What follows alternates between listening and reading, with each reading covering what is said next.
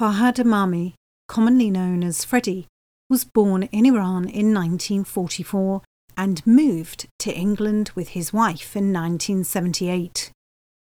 He first met Sheila Caffell, the sister of Jeremy Bamber, at a friend's party in 1981 where they struck up a friendship. Freddie immediately realised that Sheila was vulnerable and, in some respect, took her under his wing and was protective of her. In his evidence to the police, Freddie made it clear that there was never any romantic involvement between himself and Sheila, and that their relationship was simply one of friendship and that they enjoyed each other's company. Freddie helped Sheila in a number of ways, and after her divorce, he assisted her with her move from Hampstead to Maida Vale, and he helped her redecorate. Freddie also babysat for her children, Nicholas and Daniel, on a number of occasions. He was a friend who Sheila confided in, and she often discussed all her fears, worries, and concerns with him. They would talk through her problems, and he offered support, although it is believed to have been Freddie who introduced Sheila to cocaine, but it is documented that she smoked cannabis before she met him. Jeremy Bamber remembers that Freddie was a kind and gentle man who appeared sweet and understanding and compassionate towards Sheila, even though they shared a drug habit together. It was also Freddie who encouraged Sheila in her search for her birth mother and shared in her excitement at the planned meeting due to take place in 1985. However, a matter of days prior to the much anticipated visit, Sheila once again had an extremely serious psychotic episode, which resulted in her being readmitted to St Andrew's Hospital in Northampton.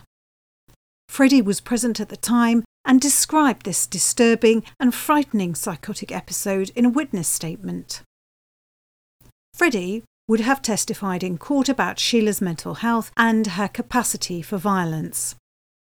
He had witnessed several of Sheila's outbursts and her inability to cope and could have spoken of his first hand experience of how her illness and outbursts affected her life and judgment on a daily basis.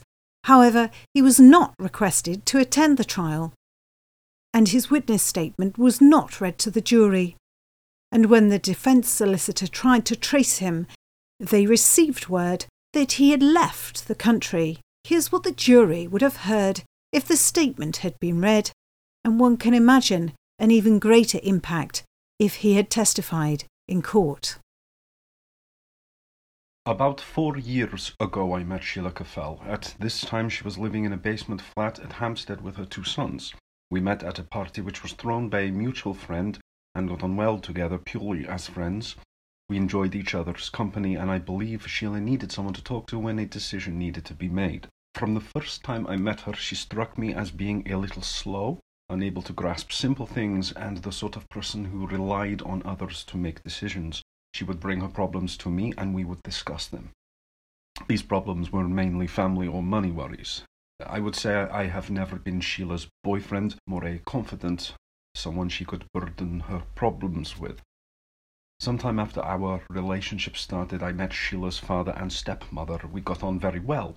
Father expressed concern over Sheila's flat and its conditions. They were damp and asked if I could help her to find a new flat. I agreed and eventually found for her her present flat in Morshead Mansions, Maida Vale.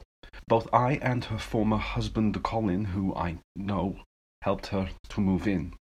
She appeared to be very happy, as did the children.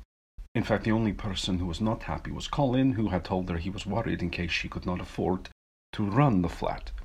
During this time I would see Sheila occasionally. Certainly not every day, it was normally when she had a problem to be discussed. Sheila worried over the smallest of problems, and it is within my knowledge that before the birth of her son, she was petrified that she could not have children. She also had a deep dislike of her stepmother, who apparently kept quoting religion at her.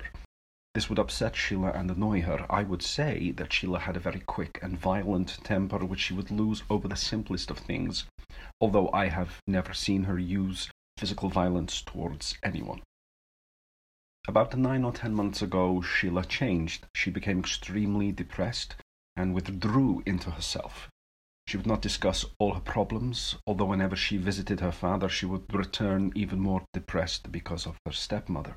Apparently, the stepmother would preach to her about her boyfriends and how it was wrong that she should make love with them, and that Sheila should always remember God. She gradually deteriorated until about three weeks before her first breakdown. Nicholas fell out of a taxi when she was returning home from her parents. She blamed herself for this because she was not concentrating on what the children were doing, only on her mother's religious rantings. It was shortly after this that she had her first breakdown. I feel certain that she had been building up to this for some time and that the accident was the final straw. Her parents arranged for a Dr. Ferguson from Harley Street, London, to treat her, and she was admitted to hospital. She spent about three months receiving treatment, during which time I did not see her. Shortly before she came out of hospital, she telephoned me. She told me that although she counted me as a good friend, in order for her to get back on her own feet, she felt that we should not contact each other as she would burden me with problems that she should work out for herself. She felt she should have a period where she sorted out her own worries without help, and I respected this and did not have any form of contact. About a month after she came out of hospital, she telephoned me and told me she had a financial problem and could I call on her. I went to the flat a day or so after and gave her some money. She appeared well in herself, although you could see she had not completely recovered. After this, I bumped into her a couple of times in clubs in London. She was with friends, and apart from greeting each other, we hardly spoke. About four months ago, I called on Sheila at her flat at her suggestion. She appeared to me to be jumpy, uptight, and panicky, although I do not know what about. Whilst I was there, she telephoned Tara, a close friend. She was apologizing to Tara for a religious book that her stepmother had dropped off at Tara's house a couple of days previously. During the call, the phone went dead. Sheila suddenly became hysterical, mumbling about the phone being bugged. She became like someone possessed, ranting and raving. She was striking herself and beating the wall with her fists. I tried to calm her, but she did not seem to hear me. I became extremely frightened, not only for her, but for myself. She kept talking about the devil and God and stated that God was sitting opposite her, and unlike what her stepmother said, he in fact loved her.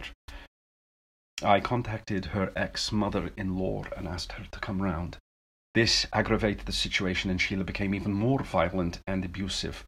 Her mother in law called and found a prescription for Sheila's drugs and asked me to go get them for her. I went to the chemist, and when I returned, I was met at the front door by the mother in law who was leaving. She told me Sheila had kicked her out. I went in and tried to pacify Sheila, but was unable to do so. I, I became extremely concerned for my own safety. I telephoned Sheila's doctor, and a short while later, one of her partners arrived. Sheila refused to let him examine her, shouting that he was trying to poison her. Now, by this time, she had become completely irrational. The doctor eventually left without being able to do anything.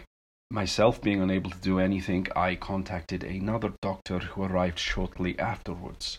Again, he was unable to do anything because Sheila would not allow him near her.